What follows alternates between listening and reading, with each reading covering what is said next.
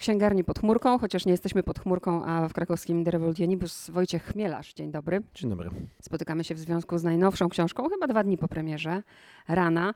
Jakie pierwsze recenzje pan zbiera? Recenzje póki co z tego co wiem są całkiem, całkiem niezłe, całkiem przyzwoite, więc, więc się cieszę. Chociaż oczekiwania wzrosły pewnie po żmijowisku, które zrobiło no, nawet w mojej głowie. Pierwszy raz tak naprawdę przeżyłam tak ogromne zaskoczenie zakończenia, bo zawsze wydaje mi się, że rozgryzam tego pisarza. I też gratuluję, odchodzimy od policji wszędzie teraz. No, niedawno skończyłam Igora Brejdyganta, komisarz Monika Brzozowska, Pasierski, Nina Warwiłow i nagle przenosimy się wreszcie z policji do szkoły. Co to się stało? No stało się to, że ja też jestem troszeczkę tą policją zmęczony. Do tego uważam, że kryminał to jest na tyle bogaty gatunek i ma tyle obliczy, że nie trzeba się koniecznie tej policji tak kurczowo trzymać. Także to jest miejsce na mnóstwo innych bohaterów, którzy mogą prowadzić śledztwa, którzy mogą się zajmować e, sprawami kryminalnymi. I to jest często znacznie ciekawsze niż po raz kolejny wrzucać tego policjanta, kazać mu pracować nad kolejnym zabójstwem. W taką rolę śledczej oczywiście tutaj przerysowuje, wciela się Klementyna, główna bohaterka, chociaż tak, można powiedzieć, że ona jest główna, ale inni również są ważnymi bohaterami. Klementyna, skąd to dziwne imię? Przeważnie nie pamiętam imion bohaterów, a to pamiętam. Takie miało być, żeby, e, żeby czytelnik je pamiętał. Powiem tak, chciałem, żeby to było imię takie troszeczkę nie dzisiejsze, tak? ponieważ to jest, to jest e, pani, która ma podejrzewam ponad 60 lat już w tej chwili i chciałem jakby tym imieniem zaakcentować jej wiek. Chciałem, żeby to właśnie było imienie do zapamiętania i, i chciałem, żeby to imienie jakby mm, coś o niej mówiło i rodzinie. Mam wrażenie, że mówi. Znaczy, ja teraz nie do końca jestem w stanie powiedzieć co. Bo ja od razu muszę panią zmartwić, że jestem bardzo kiepski w, w interpretacji własnych książek. Wolę jak to robią czytelnicy. Natomiast wydaje mi się, że coś się udało tym imieniem o tej bohaterce właśnie powiedzieć. Ale mówią, że pisarz wie o, o bohaterce wszystko, wszystko, nawet o jej przeszłym życiu, e, a na kartach zamieszcza to, co chce. Od razu też trochę o technikę pracy, bo przeczytałam, że pan sobie tam właśnie wszystko notuje, ale o bohaterach też? Ja się po pierwsze z, z, z panią nie zgodzę. Uważam, że w momencie, kiedy autor e, oddaje mm, dzieło, e, książkę czytelnikom, kiedy ona ląduje w, w, księgarni, to tak naprawdę traci do niej prawa w pewien sposób. To znaczy to, co, to jak tą książkę interpretują moi czytelnicy i to, jak to interpretuje jak, to to są dokładnie równoważne rzeczy, tak? E, A nawet to, co czytelnicy mówią, jest pewnie ważniejsze i ciekawsze. Tak to wygląda, no. E, Szczerze mówiąc, nie, nie rozpisuję sobie życiorysa bohaterów, tak? No, nie lubię, jak oni mnie troszeczkę zaskakują. Z- Rozpisuję sobie główne fakty z ich życia e, gdzieś tam na kartce, żebym wiedział, o czym mam pisać, a potem patrzę, gdzie mnie oni poprowadzą. Zaczyna pan pisać i nie wie, kto zamordował? Nie, to akurat sam, to, to akurat wiem od początku do końca. Wiem, rozpoczynając pisanie książki, kto zabił, dlaczego, jaki był jego motyw, jak do tego zabójstwa doszło. Chociaż to jest sam od razu zaprzeczę, ponieważ w połowie e, rany winnego zmieniłem. Znaczy, kto inny miał być tutaj winien, natomiast w toku powieści właśnie okazało się, że ten bohater mnie mocno zaskoczył, zaczął zachowywać się inaczej niż planowałem i okazało się, że nie mógłby, nie mógłby on być winien, tak? Że że trzeba tego innego gdzie indziej poszukać i zastanowić się, kto to mógłby być. Natomiast nie, no, kryminał jest takim gatunkiem, który wymaga od y, autora precyzji, pewnej konsekwencji. I żeby to osiągnąć, no po prostu trzeba wiedzieć przed rozpoczęciem pracy nad książką, kto zabił i dlaczego. Jest tylko jeden autor kryminału, który się głośno chwalił z tego, co ja wiem, że rozpoczynając pracę nad książką nie wiedział, jak ona się skończy, nie wiedział, kto zabił. I to był Uberto Eco z imieniem Róży. Natomiast szczerze mówiąc, ja mu nie wierzę. A jak pan reaguje, bo jest pan przecież porównywany do nas, bo Nie, to znaczy to jest oczywiście wielki zaszczyt, bo ja bardzo Jonas Bo cenię. Uważam, że on bardzo fajne, e, dużo fajnych rzeczy e, wniósł do literatury kryminalnej. W pewien sposób, mm, no to są, są tacy autorzy, którzy coś wnoszą, którzy czynią pewien progres w literaturze, rozwijają ją i Jonas Bo niewątpliwie takim autorem jest. Natomiast e, kiedy słyszę właśnie to porównywanie mnie do Jonas, bo to ja bardziej bym się cieszył, gdyby Jonas Bo porównywali do mnie, no.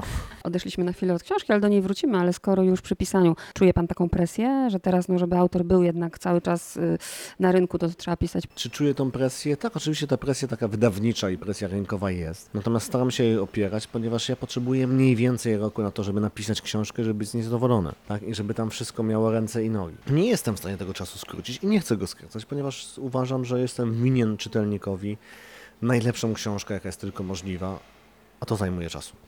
Już pan żyje z pisania? Żyję głównie z bycia pisarzem, to jest troszeczkę co innego, ponieważ e, jako pisarz, no oczywiście zarabiam na książkach, a też zarabiam teraz na pisaniu scenariuszy na przykład, bo jestem współautorem adaptacji serialowej Żmijowiska. Koniec lipca się skończyły zdjęcia, teraz jest jakaś postprodukcja i, i czekamy aż Kanal Plus ujawni, kiedy będzie, będzie premiera. Co jeszcze? Piszę jakieś artykuły, piszę felietony, e, jeżdżę na spotkania autorskie, no bardzo często są mm, płatne przecież oczywiście, więc jest ileś tam takich aktywności, e, z których ja żyję. Nawet muszę powiedzieć szczerze, jestem troszeczkę jak sobie to ostatnio na to patrzyłem, ostatnio sobie to liczyłem, to mm, z pewnym smutkiem zauważyłem, że chyba kiedy byłem niezawodowym pisarzem, miałem więcej czasu na pisanie.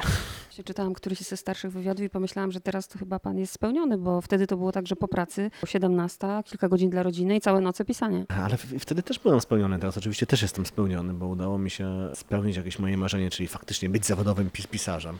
Nie ma wielu autorów w Polsce, ale też na świecie, którym to się udało, także że są w stanie z tego pisania na jakimś sensownym poziomie wyżyć. Bardzo się z tego cieszę. Em, Natomiast wtedy też byłem, też byłem spełniony. Tak? Miałem bardzo fajną pracę, y, której echa teraz w moich książkach kryminalnych y, słychać, bo pracowałem w uproszczeniu w, w biurze detektywistycznym i tam miałem em, do czynienia właśnie i z prywatnymi detektywami, i z byłymi policjantami, byłymi agentami służb specjalnych i też kilka ciekawych spraw tam z bezpiecznej odległości mogłem obserwować. I się dużo wtedy nauczyłem. Natomiast no, faktycznie udało mi się spełnić to moje życiowe marzenie. A jakby tak wrócić do tego Wojtka, który ma 16 lat, to o czym marzył o pisaniu właśnie? E, Wojtek, który miał 16 lat, tak, marzył zdecydowanie o pisaniu. Tak, więc e, tutaj jest to. Nie, bo ja całe życie chciałem być pisarzem z krótką przerwą, kiedy chciałem być prywatnym detektywem. Wracamy do rany. Jakby miał pan powiedzieć słuchaczowi, ty, tak oczywiście, żeby nie spoilerować, o czym to jest książka? Jest to opowieść o prywatnej szkole w Warszawie, do której trafia nowa nauczycielka, ponad 60-letnia Klementyna, która myśli, że złapała Pana Boga za, za nogi, trafiając do wymarzonego swojego miejsca pracy. Ale szybko się okazuje, że i ta szkoła ma swoje tajemnice, i pracujący tam nauczyciele mają swoje tajemnice, i tajemnice mają uczniowie. No jak to w thrillerach czy w kryminałach musi być zbrodnia i ta zbrodnia jest i, i jeśli kogoś interesuje, kto zabił, gdybym miała teraz wrzucić no jakieś tematy, których pan dotyka. Zaczynamy od szkoły. Szkoła prywatna, ale nie taka idealna i nie tacy idealni nauczyciele. Czy w ogóle szkoły prywatne bardzo często nie są idealne. Ja wobec szkół prywatnych jestem bardzo krytyczny, ponieważ przygotowując się do pisania tej książki rozmawiałem z wieloma nauczycielami, którzy pracowali w takich e, placówkach. To są placówki, które mają swoje problemy. Oczywiście one są inne niż problemy placówek publicznych. W szkołach prywatnych troszeczkę lepiej, więcej się płaci, troszeczkę lepiej się płaci. Natomiast warunki pracy są często e, wbrew pozorom dużo cięższe i to nawet nie, nie dlatego, że się od nauczycieli więcej wymaga, bo to byłoby w porządku. Tak? Natomiast no, jest, jest coś takiego, że w szkołach prywatnych rodzic, nie, nie, nie sam uczeń, ale rodzic ucznia jest, jest klientem, tak? I temu klientowi trzeba zrobić dobrze, tak? I, I z jednej strony mamy nauczyciela, który chce wymagać od ucznia, a z drugiej strony mamy rodzica, któremu się niekoniecznie to musi podobać. To jest bardzo częsty problem. Takich y, też bardzo często słyszałem. Nie chcę tutaj mówić o wszystkich, że tak jest we wszystkich szkołach prywatnych, ale słyszałem o tym na tyle często, że wydaje mi się, że to jest jakaś, jakieś niebezpieczne zjawisko, o którym trzeba mówić, to, to jest zachowania właśnie ocierające się o mobbing wobec, wobec nauczycieli, którzy pracują w szkołach, w szkołach pr- prywatnych. Ci nauczyciele, i, i- co widać na przykład w rotacji w, w bardzo dużej ilości szkół prywatnych, gdzie nauczyciele pracują górę rok, czy, czy, czy jak ktoś wytrwa dwa lata, to już jest jakimś weteranem. To jest po prostu nienormalne, tak? I bardzo szkodliwe przecież dla młodych, e, dla młodych ludzi, którzy potrzebują, żeby ten nauczyciel najlepiej był przez nim, z nimi przez cały ten cykl nauki. Więc tych problemów jest bardzo wiele, o, o części z nich e, e, w tej książce napisałem. Dobrze pan robi pewnie nauczycielkom albo nauczycielom, którzy chcieliby być tak jak Ela, czyli mieć swoje zdanie, nie bać się dyrektora. Nawet WF-ista trochę może sobie pozwolić, ale tylko dlatego, że ma biznes na boku, raczej albo dwie inne prace. No to coś w tym jest.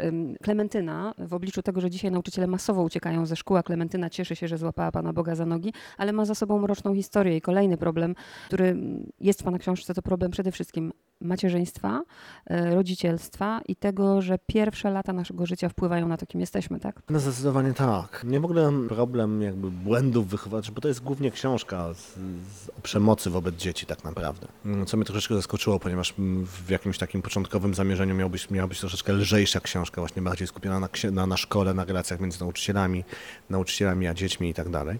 Natomiast okazało się, że to książka głównie wobec o przemocy y, wobec dzieci, które ma różne oblicza. I o rodzicielstwie, tak, z którym są mniejsze lub większe problemy. Mnie, mnie co w, w tej kwestii rodzicielstwa tak pół żartem, e, pół serio jakby fascynuje, to jest to, że kiedy chcemy zdobyć prawo jazdy, to musimy przejść bardzo długi kurs, zdać bardzo trudny egzamin. Ja jestem kierowcą od prawie 18 lat. Przez ten czas nie miałem żadnego wypadku. Miałem tam ze dwie stłuczki, ale bardzo lekkie i dostałem chyba ze trzy mandaty łącznie. Tak to uważam, że na 18 lat jeżdżenia samochodem jest bardzo dobrym wynikiem. I uważam, że teraz bym tego egzaminu nie zdał. Natomiast, żeby zostać rodzicem, nie trzeba zdać żadnego egzaminu, nie trzeba nic nikomu udowadniać, po prostu e, trzeba to dziecko albo urodzić, albo być ojcem tego dziecka, tak? I nagle, mm, a to jest dużo odpowiedzialna, bardziej odpowiedzialna praca niż prowadzenie samochodu. Tak bym od razu chciał zastrzec, że ja nie, nie, nie chcę prowadzić żadnego egzaminu na bycie rodzicem, to nie o to chodzi. Znaczy ja powiem tak, ja sobie totalnie wyobrażam, że można by wprowadzić taki wymóg, że jeśli ktoś chce dostać 500 zł na dziecko, powinien przejść powiedzmy 4-godzinny kurs pedagogiczny, szczególnie dla młodych rodziców, gdzie się tym młodym rodzicom wytłumaczy punkt po punkcie, jak będą wyglądały cykle rozwojowe dziecka, co będzie potrafiło e, i co będzie rozumiało dziecko, które ma jeden rok, dwa lata, trzy lata, cztery lata, czego można od niego wymagać i dlaczego on się zachowuje tak, jak nie zachowuje, jak, jak się zachowuje. I dopiero z takim papierkiem się idzie do urzędu i dostaje się 500. Jeszcze mnie pan zaskoczył, że w swojej książce y, to akurat było zaskoczenie, że jeszcze pan tam wcisnął y, elementy układów reprywatyzacji, solidarności, komuny. Znaczy ta, ta solidarność i komuna to się tam pojawia tak naprawdę z, w marginesie. E, Temat reprywatyzacji, szczególnie tej reprywatyzacji warszawskiej, to jest coś, co mnie osobiście bardzo boli i od lat bulwersuje. tak? ja, ja od lat e, głęboko przeżywam, że nie udało się znaleźć zabójcy, mordercy pani Iranty Brzeskiej. I to od lat. Ludzie, którzy ją zamordowali najprawdopodobniej e, pozostaną bezkarni do, do, do, do końca swoich ży, życia i tutaj się już nic nie zmieni. A sama, e, sama warszawska ale nie tylko reprywatyzacja, to był ciąg skandali absolutnie. I To, że to się wydarzyło, to, to jest po prostu niewiarygodne w państwie prawa. Przez lata chciałem się jakby do tego jakoś w literaturze odnieść. Nie do końca mi się to udało. Tutaj tylko co, jakiś temat zaznaczyłem. Mam nadzieję, że, że jednak się mylę i przynajmniej ci winni śmierci właśnie pani Jolanty Brzeskiej zostaną za swój czyn ukarani. A ja jeszcze jako osoba, która no, nigdy nie posiadałam dużych pieniędzy i zawsze o nich marzyłam, e, ta książka mi też pokazała, że niekoniecznie. Pieniądze jednak szczęście nie dają. I tutaj postać i Marysi i na kontrze, prawda, właśnie tych bogaczy. Znaczy, tutaj faktycznie Marysia, która pochodzi z biednej rodziny, ma chyba te e, w rodzinie najzdrowsze relacje.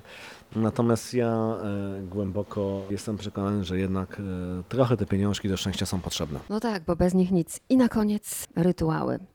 Zawsze jak rozmawiam z pisarzem, to o to pytam. A ja się zastanawiam, em, jaką sobie fajną wymyślić odpowiedź na takie pytanie, ponieważ nie mam czasu na zalone palenie świeczek czy sparzenie sobie zielonej herbaty. Dla mnie pisanie to jest praca i się przychodzi do pracy, włącza komputer i robi swoje. Ile godzin? E, To zależy od dnia, natomiast jak jestem w takim ciągu pisarskim, to jest około mm, od 4 do 6 godzin samego pisania. Bardzo dziękuję. I trzymam kciuki do następnego razu. Dziękuję bardzo.